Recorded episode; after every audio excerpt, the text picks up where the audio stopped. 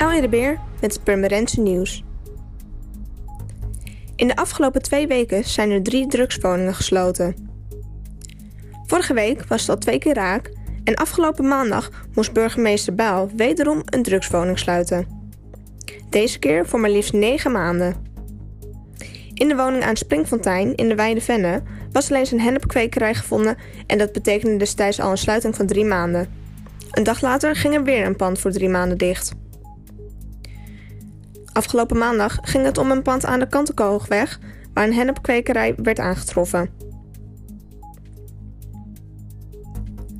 Wie na de feestdagen wil parkeren op de tijdelijke parkeerterreinen in het Wagenweggebied in Purmerend betaalt ervoor het goedkope tarief van 1 euro per uur.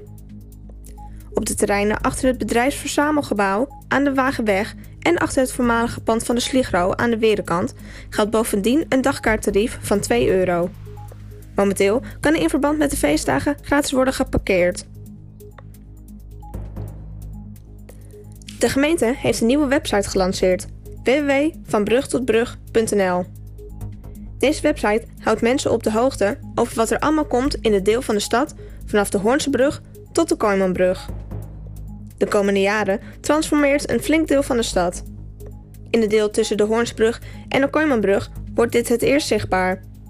Verschillende ontwikkelaars zijn er al aan het werk. Deze bouwprojecten staan nu gebundeld op één site. Het gaat om de projecten Lawyers, Brandjesoever, PostNL en Wagenweg 9. Voor meer nieuws, kijk of luister je natuurlijk naar RTV Permanent, volg je onze socials of ga je naar rtvpermanent.nl.